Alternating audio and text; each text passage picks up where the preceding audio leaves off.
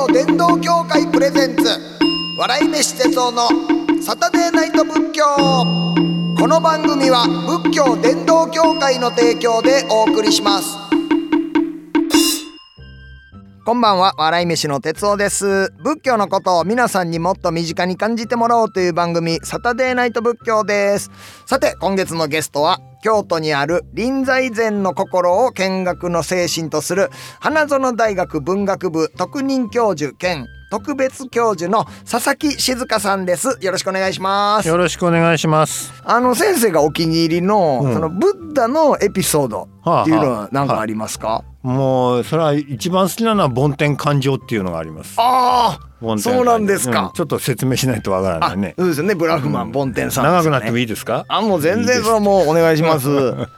お釈迦様は、ええ、あの王子様として生まれて非常に幸せな生活をしていましたが、はいええ、そんな生活は架空のもの、うつせみのものであって、はあ、本当はやっぱり人は病気になって年を取って死ぬもんだから、ええ、その王子であろうが何だろうが苦しみに変わりはないということを理解して、はい、で出家をなさって、ええ、で自分の苦しみを消すために修行をして、ええ、そして菩提樹の下でね、はい、例のブダガヤでお悟りを開きましたと。これが悟りの話なんだけども、はい、そうですよね。うん、でこの反省の中で、はい、人のこと考えたことないんですよ、お釈迦様は。おああ、自分のことしか考えてないわけです、はい、そうですね。うん、自分で苦しいと感じたので、はい、その苦しみを消すにはどうしたらよいかということを真剣に考えて修行して、はい、でその苦しみが消えたのが悟りの場所ですから、菩提樹の下だと。はい、これは言ってみれば自分があの重病にかかって、ええ、その病気を自分で、はい、まあ、医学を研究して、ええ、自分の力で治したと。はいはい、そうですね。でその後お釈迦様はどう考えたかというと、ええ、もうこれで私は幸せになったから、うん、これをもうもうあの他の人と関わるのも面倒だから、はあ、あのずっとあとは一人で楽に生きていって死んでいこうと考えたわけですね。はい、あ苦しみはなくなったわけですもんね。うんうん、自分自身もね、もうそれでいいじゃないかということでね。はいはい、だからもしそのままだったらお釈迦様は誰にも何も喋らずにそのまま静かに一生を終えて死んでいったから、ええはい、仏教なんかこの世に現れるはずがないわけですよね。そうですね。うん、でそこへ、えええー、そのその心を知った、これは伝説だからね、本当は違うけども、ええ、空から梵天様が降りてきて、はい、神様が降りてきて、ええ、そんなこと言わずに、ええ、あのみんなのためにあなたこの悟りの道を説き広めてくださいよって言ったわけですね。ええ、お願いです、はい、そしたらお釈迦様はね、嫌だって言ったんですね。あ、うん、すぐには嫌じゃないんですね。うん、であの理由は何かというとね、あの疲れるから嫌だって言ったんですね。えーうん、なかなか怠慢な、はい、ちゃんと、ちゃんとインド語で疲れるからと書いてありますから、ね、あ、そうですか。えー、でなんでなんで疲れるのかというと、えー、私みたいに生きることが苦しいと感じてる人は少ししかいないと、世の中に。多くの人は日々暮らしで十分満足して、はい、私たち、私たちは幸せだと思って生きてるだ、はいはい、そんな人の耳元へわざわざ行ってね、ええ、実はあなたは不幸なんですよなんて変な余計なこと言う必要もないし、はいはい、言ったところで聞いてもらえないから疲れると、はい、うーん、だから嫌だと言ったんですね。そんなナンセンスなことをわざわざわざわざするのは嫌だと、はいはい、そしたら梵天さんがそのわざわざに意味があると言ったんですよ。へー、つまりあなたの教えは多くの人は聞かないでしょうと、はい、ああ、もうすぐにバーって言うたんですね。もう無理やと、ええ、世の中の人みんなもうチャランポランで言ってるから、はいはいはい、あなたの教えなんか聞かないよ、ええ、でもね、あなたと同じように苦しんでる人が少しいるんだと、あ、でその人たちにとってはあなたの教えはもう特効薬だと、うんうんうん、あなたの教えでないと救われない人もいると、はいはい、でその人のために立ち上がって布教してくださいと梵天は頼んだわけですね。へえ、そうなんですね。でそれを聞いて釈迦は分かったと、うん、じゃあその人のために私は今から布教すると言って話したので、これが仏教という宗教になったという話です。最初はじゃあ少人数用やったんですね。うん、で最初もっていうか最初から最後まで実はそうなんです。仏教は少人数用です。へ、だから仏教の教えの中に人類を全て仏教徒にせよなんていう教えはどこにも書いてないです。はあ、そっか。そうでしょ。そうですよね。来る人に教えを説くのであると。なるほど。来ない人は、はい、それは仕方がないんで、はいはい、だからその人たちまで自分たちの教えの、ええ、信者にしようなんていうことは考えないって。うーん、これがその梵天がお願いをしたというエピソードで梵天勧請っていうんですね。はい、だからこれが仏教という宗教の一番の、はいはい、そのなんとか特徴を表してるわけです。ああ、最初にもうその特徴が詰まってるんですね。そうです。だから仏教は世界宗教になろうなんていう大それた思いは最初から持ってないわけです。ああ、なるほど、うん、確かに律っていうところにも表れてますもんね。そうそう、だって子作り無理なんですもんね。そうそう、子作り無理、子作り無理やったら大人数だったらえらいことですもんね。み, みんな仏教徒になって誰も子作りしなくなったら、えー、あの人口減少してゼロになっちゃいます、えー、危ないです、危ないです、危ないですね、えー、やっぱ少人数用っていうのが理になってますね。だから仏教ってのはその本当に生きる苦しみを感じてる人のためだけだという限定が最初からついてる宗教なんですよ。そうなんですか。うわ、だからそれをみんなに広めよう広めようとすると、はい、無理がかかるということですね。だから日本みたいに律をもう完全になくすとか、うん、まあ、何か手段がそこには付加されないといけないんですね。でそうやって広めても意味がないんです、実際ね。そうやってね、うんうん、あ、そうなんですか。ちょうど例えば私が薬も発明してね、はい、この薬はすごい病気に効くんだと、ええ、だから世界中の人この薬を買いなさいって言っても、ええ、病気にかかってない人はその薬いらないでしょ、うん、いらないですね。で病気の人は必死でそれ欲しがるでしょ、はいはい、でその人たちだけに手渡すために仏教ってのはあるわけで、うん、なるほど、みんなにそれをあげましょうなんていう話ではない、はい、余計なおせっかいですね、そんなものは。へえ、うん、そうなんですか。これが梵天勧請という大好きなエピソードの話ですね。あ、そうですか。梵天勧請自体僕もね、そのエピソード前に、はいはいはい、あの調べてあの知ってはいたんですけど、そこのそのなんですかね、そんな中にははあのその教えを知りたい人もおるからっていう、うん、少人数でもおるから、うん、だから立ち上がってくれっていう言い方やったとは知ら、知らなかったですね。僕もあのなんでこれ知ってるかって言ったら、ええ、あの手塚治虫さんのブッダが、ブッダね、はい、あれが映画化されまして、はいはい、それのパートツーのところでその梵天勧請のシーンが最後にありまして、あ、そうですか、うん、でその梵天さんブラフマンの声の役を僕をせつかったんです、うん、おー、そうなんです。でそれはでもあのでかい台本の中でわずかさん行やったんですね。どんなこどんなんです、えー、なんて言ったんです。えーと、あなたはブッダです。ブッダとは悟った人ということです、はいはい、その教えを世界中の人々に広めてくださいって言いました。だからちょっと意味やっぱりちょっと違う、違いますね、ちょっと違ったな違いますよね。今の先生の話やったらね、その少人数やけどその辛い思いしてる人おるから、うんうんうん、その人にちゃんと言ってあげてくれって、ね、もう世界中に人それはちょっとちょっとね、ちょっと大それてましたね、うん、ごめんなさい。でも高いギャラいただいたんでもうすいませんが半分返したらいい、半分返はい、なんか考えます。大金持ちになったら考えます、はい、そうしてください、はい、あれちょっとセリフ語弊があったんでお金返しますのでって全然僕の責任じゃないと思うんですけどねでもまあ普通宗教っていうとそういうもんだっていうふうにみんな考えるんですね。宗教というだけでまあそれをみんなに広めるのが最初から決まった形だって思い込んでる人も多いけども、仏教はそんなもんじゃないんですよね、実際ね。そうなんですか、うん、面白いですね。だから来た人だけがお坊さんになって集団生活するわけでしょ、はいはいはいはい、その集団生活をどんどん外に広げていって数を増やそうなんていうことではないんですね。あ、大事なのは増えることではなくていつまでもそのがそれがまあ維持されること、はあ、長続きすることに実は仏教の本当の意味があるんですね、えーそうなんですね。いや、そんな佐々木先生ですけれども、今特に伝えたい仏教の教えっていうのあったりします？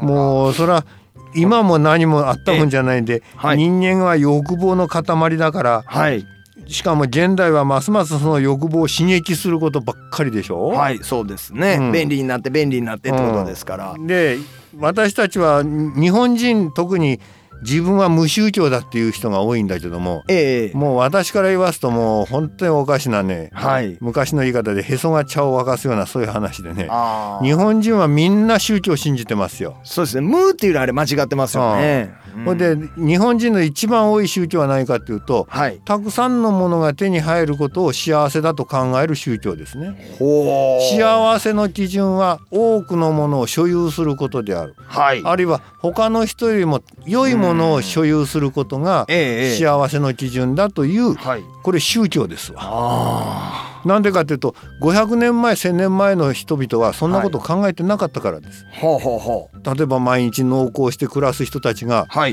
今日よりも明日もっと良いものを手に入れて、うん、最新型の桑で耕してやろうとかね、ええ、ほうほうほう。あの一番いい好きで、ええ、隣のおっさんよりもいい好きで耕すと幸せだそんなこと思ってないわけで、そうでしょうね。日々が毎日このように平穏でありますようにと願いながら生きてたわけです。作物ちゃんとできますようにとかでしょうね。そうそう、うん、ところが今そのまあ多分あの産業革命から後だけども、ええはい、私たちはいつの間にか、はい、今日よりも明日より良い便利なもの、ええ、綺麗なものが手に入ることが幸せだと思い込まされてるようになる。はあ、これ宗教です。ああ、そうですか。これは宗教です。だって洗脳されてそうなってんだから。これっていうことはその日本だけではないですよね。海外でもその先進国であればちょっとそういうなんかいっぱい欲しいという宗教に染まってしまってるっていう、うんうん、でそれを刺激するんですね。あで私、はい、まあ偉い人はこれを資本主義と呼ぶんだろうけども、あ、はいはい、まあ、宗教という意味では私これいつも買い替え教って呼んでるんですが、買い替え教ですか。買いなさい買いなさいってい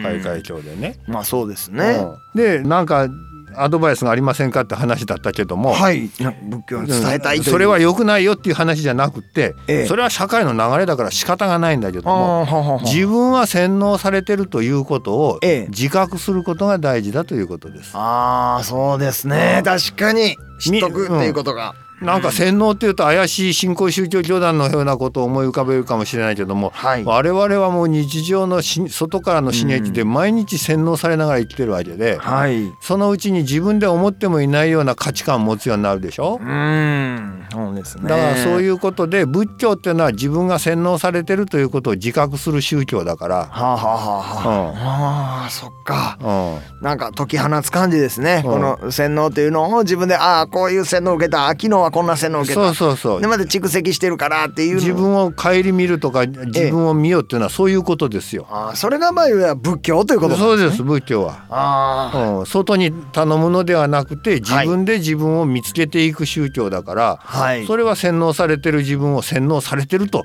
自覚しながら見ていくことですね、ええ、いやほんまなんか日々これ気ぃつけなあかんなとかっていうのも、うん、やっぱこう車の運転もそうですもんね。こうバーって俺運転うまなったわみたいなんで急にね、うんうん、ドーンってね、そうそう、なんかぶつけたり引いたりとかっていうのもあれも常にこうね、うん、あこれ運転っていうのはあのこっから飛び出してくるかもわからんしとか、俺は決してそのうまいっていうかまあまあ技術があるかもわからんけど、そうですね、うん、ねえ、それが日常のいろんな判断をするときとか考えるときに、はいええ、それがいつの間にか洗脳されてる方向へ方向へ行くんですよね。うーん、うん、なるほど。あそれをじあのなんていうか反省するっていうか顧みる一つのきっかけとして仏教というのを使ってもらえるとありがたいなと思いますね、はい、いや本当にそれはも う, もう肝に銘じます。いやそういうのがほんま大事やなと思います。いいですね仏教ってね。うんとなんか平和的な感じでいいです ね, いいですね。僕も大好きですよであのまあこの質問をさせてもらうのはちょっと心痛いんですけれども、はい、あの佐々木先生がですね、もしあらはたらでいいんですが、うん、あの煩悩っていうのが、はい、あの先生の中にあらはったらどういう煩悩がなんか 強, 強いですか？消しにくい煩悩としてはね、えー、一つはやっぱりねこうこうなあれだけども自分を出したいという気持ちですね。ああうん、自分をなんかこう、ええ、人の前に出していきたい。私こうやっておしゃべりだからこれダメなんだけどもね、いやでも、もっと静かにしてなくちゃいけないんだけども、そんなことねやっぱりね、うん、おしゃべりせなあかん教授というお仕事でもあらはるし、まあ、それも一つ業みたいなもんでね、喋ってるうちに自分のものをいっぱい出そうという気になってくる、これ自己顕示欲みたいなものね、あ、うん、これは気をつけないといけないと思います、えー、でこれがだ例えばね年取ると、はい、もう引き際を間違えて、はい、いつまでも自分の立立場や身分にしがみついて、えええー、表に出ようとするのもその表れなんですよね。ああ、だから、うん、引くときに引けなくなってくるわけでね。あ、うん、そういうことをいつも感じますね。えー、でもやっぱりそれを先生の場合はね、ずっとガーって喋らはるんじゃなくて、だいぶ仏教がね隣り合わせであるから、うんうん、じたああかんあかん、そうそうそうそう喋りすぎてあかんあかんって言うと思うはんです、ね、愚かな自分を仏教が守ってくれるわけですよ。あ、いやでもね、そこはやっぱりできてはる大人の方ってやっぱり渋いなって思いますもん。でもそんなことはないけど、いやずっと喋らはる人はほんまそれ気づかんとずっと喋りますもんね。いや僕もどっちかというとその自分のね話聞いてほしいっていう顕示欲の塊で、うん、なんですけども、やっぱり仏教のおかげで、あ、やばい、俺話長い、やばいやばいとか、うんうんうん、あ、この放送も録音あかん、やばい、もうあかん、よんじゅっぷんやってるわ、やばい、ありますね、それあるね、えー、自分をだ出そう出そうという気持ちを抑えなくちゃいけない、はい、そうですね、それでもね、だ例えば私も YouTube やってんだけども、あ、そうですか、 YouTube やってるけども、えー、それで話するとね、やっぱりね、はい、自分が出るんですよ俺はこんな偉いこと知ってんだみたいな顔になって出るわけ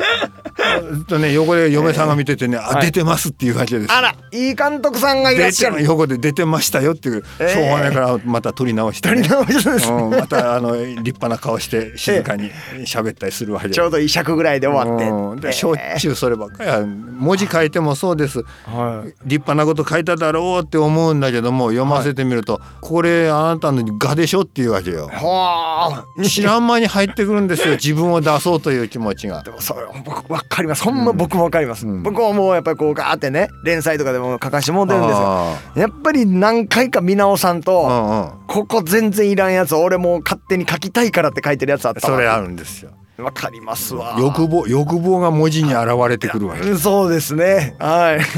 い。それを仏教が止めてくれてるわけですよ。いや、いいです、いいお守りですね、本当。はいはい。おかげ、おかげさまで、なんとか人並みに生きてます。お釈迦様。いや、それはもう、でも、本当に煩悩がないということでも、もう過言ではないんじゃないかなと思いましたけれどもね。いや、すごいな。やっぱり、あの、こうやって先生とお話しさせてもらうと、あの、仏教がね、いろんなシーンで自分を守ってくれてるんだなっていうのが、うんうん、そうですね。わかりますね。わかりますね。はい、ということでね、今回も素敵なお話をお伺いしました。ということで、今夜は、仏教学者の佐々木静香さんをお迎えしました。ありがとうございました。ありがとうございました。さて、この番組ではメッセージを募集しています。お悩みはもちろん、喜怒哀楽どれかにまつわるエピソード、日々の生きにくさを感じたら軽い気持ちで送ってみてください。ハッシュタグサタデーナイト仏教、もしくは番組ブログからお願いします。えー、ここで一つツイッターですね、えっと中村シェフさん、あ、ちょ、中村主婦さんですね。あー、シェフじゃないんだこれ、中村主婦さん、ありがとうございます、えー、地球を健康にしてくれる子供にさりげなく楽しく教育の投資を、哲夫さん、サンキュー達夫さん、お二人の会話がそれを体現されていました素敵、素敵な放送ありがとうございます。またこれもやん、結局だから一緒、先生に今教えてもらったようなことでも、なんか地球を健康っていうこのキーワードに俺も勝手になんか惚れ惚れしちゃってんねんな。なんかもうあかん、煩悩、煩悩が生み出したフレーズです、地球を健康にっていうね。最近僕がねなんかこれ言うたらなんか口が気持ちいいから言うてんすけど、まあ、あかんわ、あかん、妻に見てもらおう、妻に見てもらったらあんたあかんで、それ調子こいてんでって言われると思います。えー、中村主婦さん、メッセージありがとうございました。番組特製ノート差し上げます。番組スタッフから ディーエム で連絡がいくと思います。お楽しみに。というわけで、月日は白帯の価格、あっという間に時が過ぎ去ってしまいました。来週もこの時間に仏教をしたいと思います。ここまでのお相手は笑い飯の哲夫でした。愛車仏教伝道協会プレゼンツ、笑い飯哲夫のサタデーナイト仏教。この番組は仏教伝道協会の提供でお送りしました。